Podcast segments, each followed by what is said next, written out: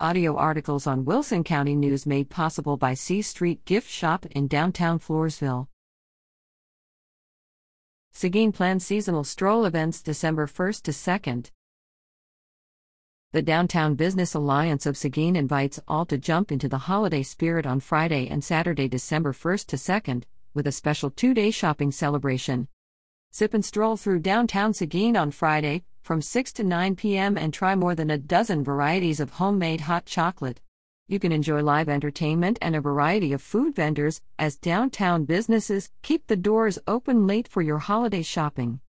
On Saturday, plan to take the whole family to Central Park for a North Pole stroll through Seguin Central Park at 201 South Austin.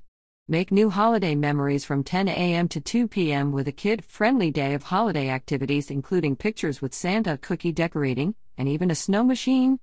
For information, visit www.facebook.com slash downtown